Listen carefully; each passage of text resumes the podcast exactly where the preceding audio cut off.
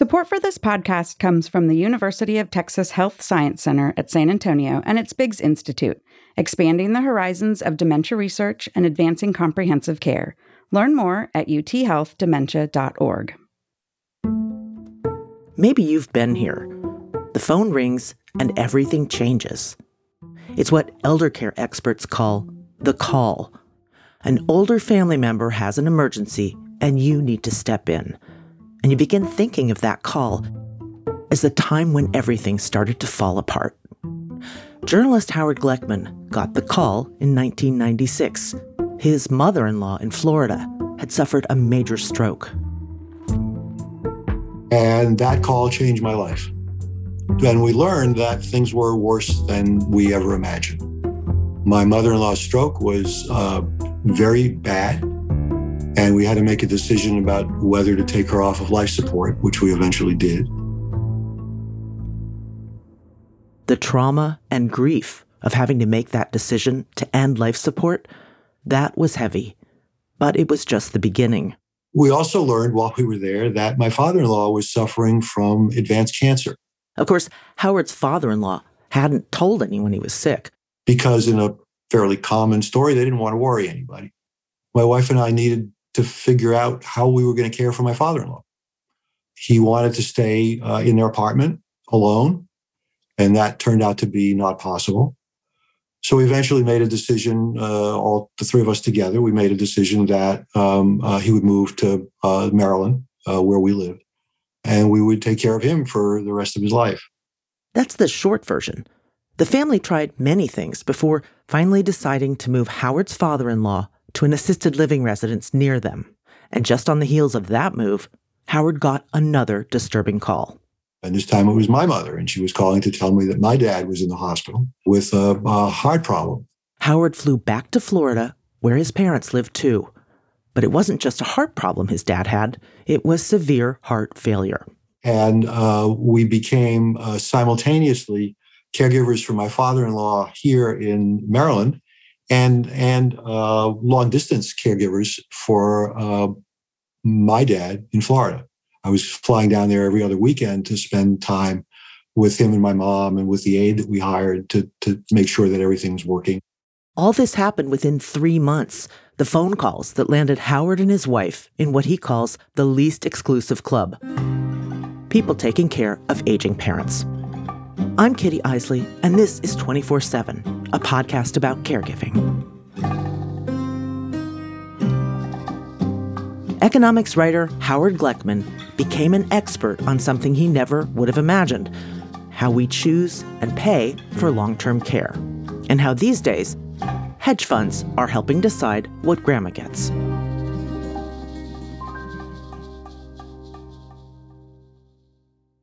I think a thing to keep in mind is, is that I was a journalist, my wife was a lawyer. We, we were very good at asking questions. It's sort of what we both did for a living. But we discovered that the world of long term care is impenetrable for people who are not experts. We struggle to learn the lingo, we struggle to figure out where they could get support. Uh, we struggled to figure out how to talk to the doctors, how to understand their medications. It was a real nightmare. And being a journalist, I did what all journalists did was I wrote about it. Howard Gleckman wrote a book called Caring for Our Parents. And in his career since then, he's become one of the most clear-eyed critics of what I call the elder industrial complex. And that's what I wanted to understand. Why is elder care so complicated? Why are there so many types of care facilities? And why is it so hard to navigate them? When Howard's father in law moved into an assisted living place during his cancer treatment, he needed a lot of help. Someone to help him to the bathroom, bathe him, move him around. But assisted living doesn't provide enough assistance for somebody in his medical condition. So we we found a, a, a, a good quality assisted living facility, and we had to hire a live-in aide for him.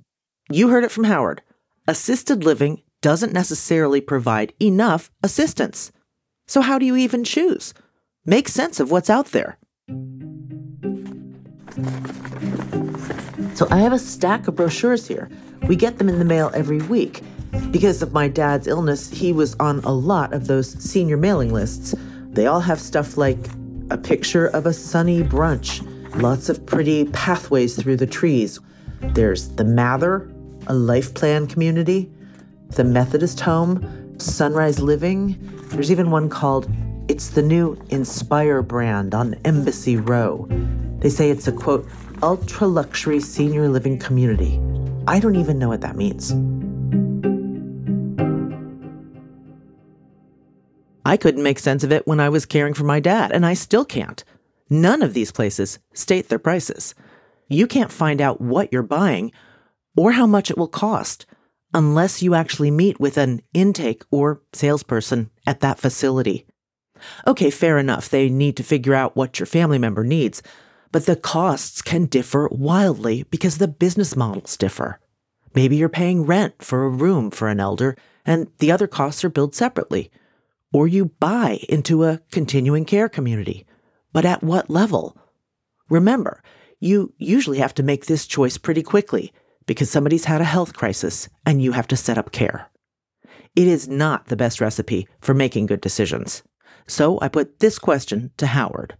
Is there an official definition, a government definition of what an elder care facility is? No. There is a very specific set of rules around nursing homes, around licensed skilled nursing facilities. But the reality is only about 5% of, of, of older adults who need supports and services are living in nursing homes. That's uh, a small number. Yeah. Uh, so there's about 14 million people who need long term care, and about 700,000 of them live in a nursing home. So then everyone else uh, lives in all of these different settings, and no one can agree on what they are. Of course, the vast majority just live at home, and everybody knows what that is. But um, assisted living, every state has its own definition of assisted living. So you think about 300 room towers uh, run by major corporations, or you can think about um, uh, a small group home that's that's a that, that maybe just operated locally and may have 10 residents. Then there's independent living, which is totally unregulated. Uh, it simply means it's a place where a bunch of old people live together. And, and then there are, you know, uh, memory care. There's, there's a, a, a, a million other uh, uh, variations on this theme. But the only one that's actually regulated in a consistent way uh, is a nursing home. And in Howard's case, his father in law didn't need so much nursing care, he needed help with his day to day life. What's called in the system activities of daily living. As Howard learned, you almost have to be a consumer specialist to figure out if a facility or a service will match your loved one's needs. And you have to figure out how to pay for it without knowing for how long. Is it temporary? Or are we talking long term? How do you define long term care? My definition is the person the personal supports you'll need to live the best quality of life that you can. There is no particular official legal definition of it but it's it's all that stuff that you need that isn't provided by a doctor or a registered nurse or or someone like that. Somebody help helping you bathe somebody helping you with cooking somebody helping you getting in and out of bed. And you'll be paying for all of that out of pocket as you do for all long-term care until you run out of money that's when the government kicks in. And for the most part, by the time the government does step in to help with your care, you usually have to get it at a nursing home. Enter Wall Street. When we come back, Howard Gleckman explains how the nursing home industry is now big business and why that matters. You're listening to 24 7, a podcast about caregiving.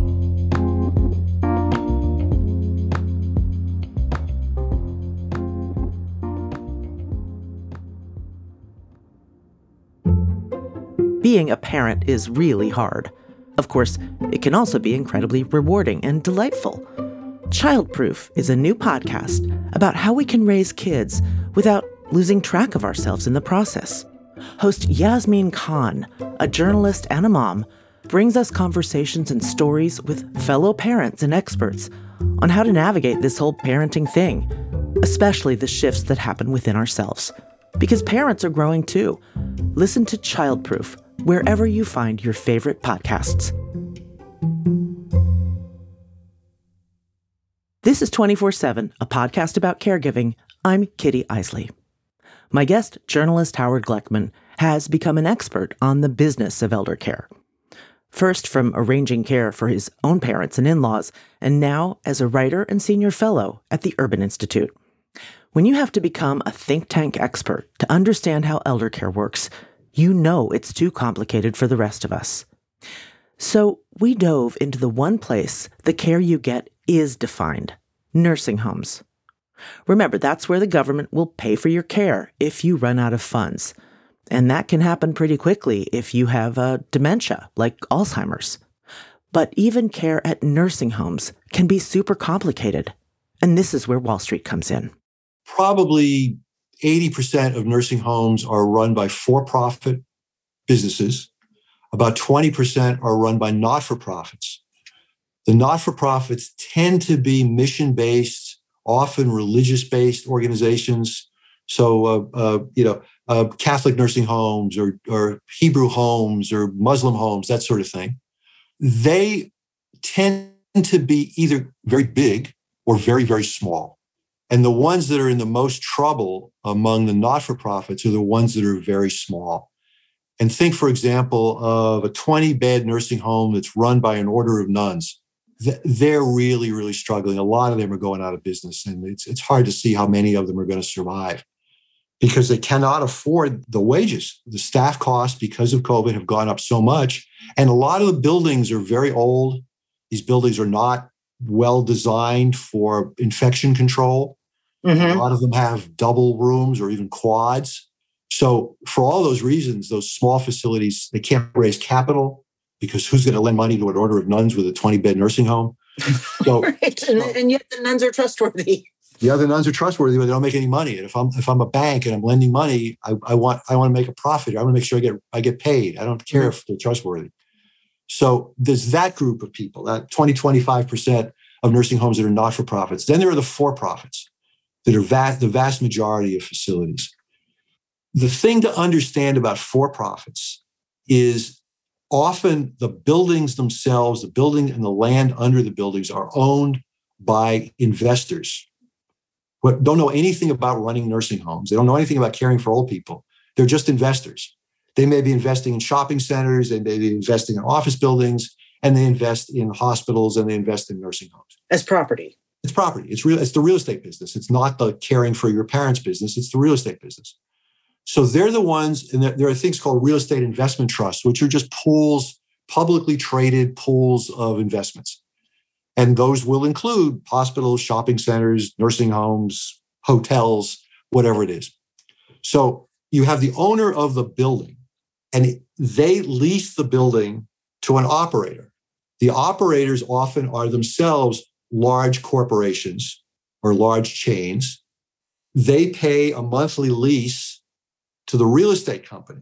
They pay for the nurses, the PPE, all the other doctors who come in, all of that, and they want to make a profit. So, how do they make that profit? Those nursing homes that are mostly owned by for profit companies? Well, most of the people who live there permanently, the government is paying for their care because they've run out of money. And the government pays about $200 a day for each resident through the Medicaid program, that's the one that covers you when you run out of funds in old age. But $200 a day, that doesn't cover all the costs. So there are a few other ways these nursing homes stay in business. One is that they take people for short term stays. You might have had this happen. A parent has a fall or breaks something or has surgery. They go to the hospital, and pretty soon they'll be discharged and sent to a nursing home for rehab, maybe for a few weeks or months the idea is to get them well enough to go home and live independently. The government does pay for this rehab through Medicare. That's basically that government funded health insurance you get when you're older. Medicare will pay that nursing home a lot more for your short term stay. So, if, if you are a traditional Medicare, traditional Medicare is going to pay about $500 a day for that rehabilitation patient.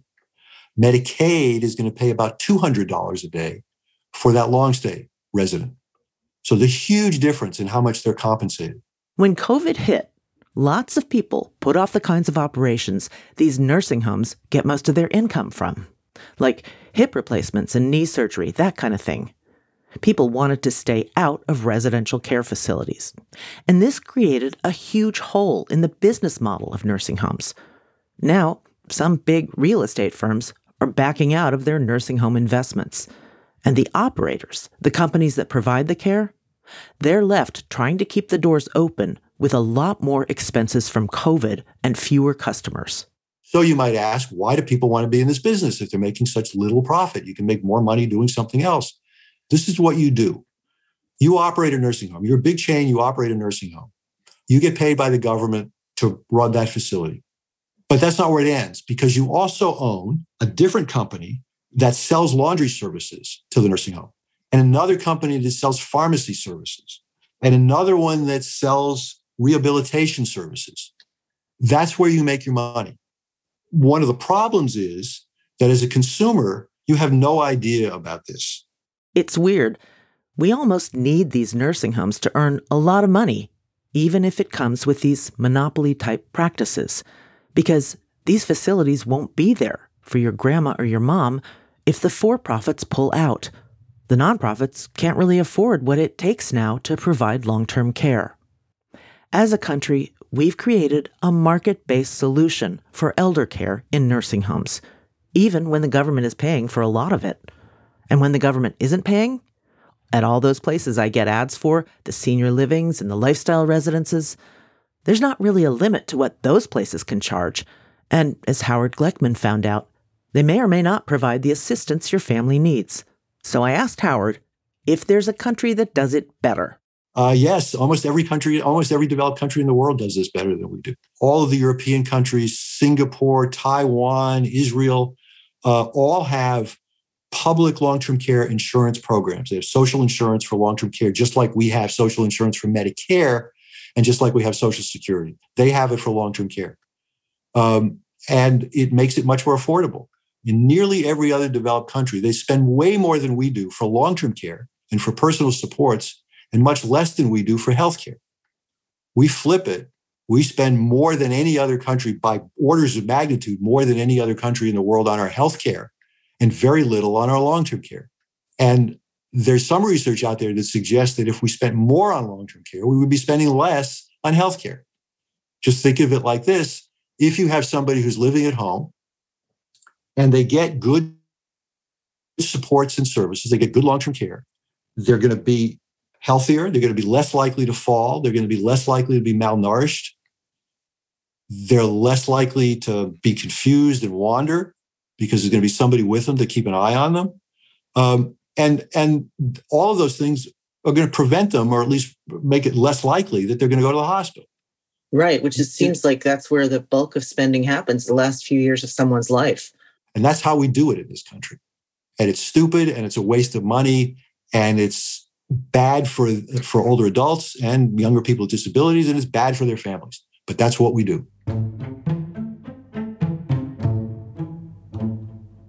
so in my perfect world we we we have a fully coordinated system that provides both healthcare and supports and services when you need it.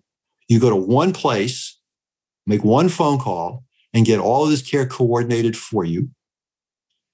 And we also have a public insurance program that pays cash, and you can use that cash to design whatever model of care is most appropriate for you. So you use that money to hire an aide if that's what you need. You use it to put in a wheelchair ramp if that's what you need. You use it to arrange for food delivery or transportation to the doctor. Whatever it is that's best for you, you can use that cash benefit and pay for it. It doesn't take a rocket scientist to figure out what to do the challenge is to figure out how to do it, how to make it happen.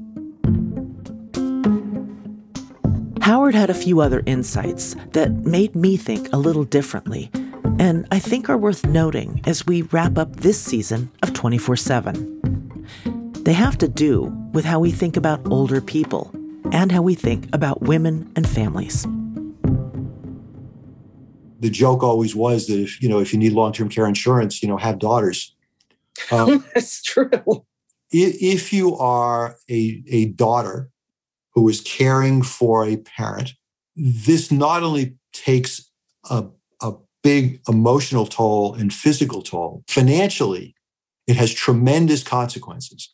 Uh, last year, the Rosalynn Carter Institute uh, uh, did a really good survey, and they found that one in five full time workers cares for a family member who has an injury or a disability or an illness. And 20% of them say they had to quit their job to care for a relative. And 40% of them said they had to go to part time work. Case in point here. I went to yep. part time work. Yep. There was another study that was done by AARP some years ago, and it found that a 50 something woman who quits her job to care for a parent is likely to lose $300,000 in lifetime income. And that's wages, that's social security benefits, that's 401ks, uh, because after their parent dies, they are unlikely to take a job that paid as much as the do- job they had when they went part time or quit. Um, and uh, they never make it back. So, as bad as this is for um, um, middle income people and white collar people, it's far worse uh, for low wage workers. So here, here's the weird thing, Kitty. So when in this country we think about families, we immediately go to families with kids, and we provide all kinds of support for families with children. We have child tax credits for 80% of parents in this country. We have public schools. We have, you know, nurses in the schools. We have we everything provide, but childcare. We provide transportation to and from the schools. We do all this stuff for families with children. We don't have family leave. We don't. Every other country has that too. But but we provide enormous amount of support for families with kids. We somehow don't think about older adults as part of families. And we think that when you get old and frail, well, you're on your own. Or you should you just know, go be put somewhere. Yeah, I mean, whatever. I mean, you know, it's just not our responsibility. Society has no responsibility for old people. Well, you get old, you die. What are you going to do? And and and that's that's kind of the same attitude that the politicians have. Well, you're 85. You know, what do you expect? We're not going to take care of you. Besides, you can't be productive. You know, we're, you take care of a kid, and you say, well, they're eventually going to become a productive member of society and pay their taxes, and then we're going to get our money back. When you think of an older adult, nobody thinks this person worked for 50 years paying taxes, providing, you know, for their families, and now we're going to throw them away because they're old. And that's the kind of mindset, that's the kind of ageism, frankly, that that this country has. Um, and until we get over that, we're probably not really going to solve the policy problems that we have to solve. This is much bigger than, you know, what's the design of a care system. This is really about a cultural change in this country. Howard Gleckman, Senior Fellow at the Urban Institute and author of Caring for Our Parents.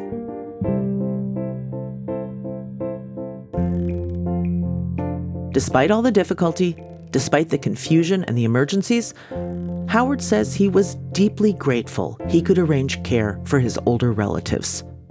And as for Howard's wife, she was so moved by the experience of helping with late life care, she made a career change she left her job as a lawyer to become a hospice chaplain. Being able to spend time with people who are dying, with their families, hear their stories, sing to them, hold their hand, turned out to be something that was very gratifying for her. And I think a lot of people who are family caregivers uh, find the same thing. It's very hard, it's challenging in a lot of ways, but it's also something we do out of love. And it's, a, it's something we do that can help give back to people who cared for us for all those years.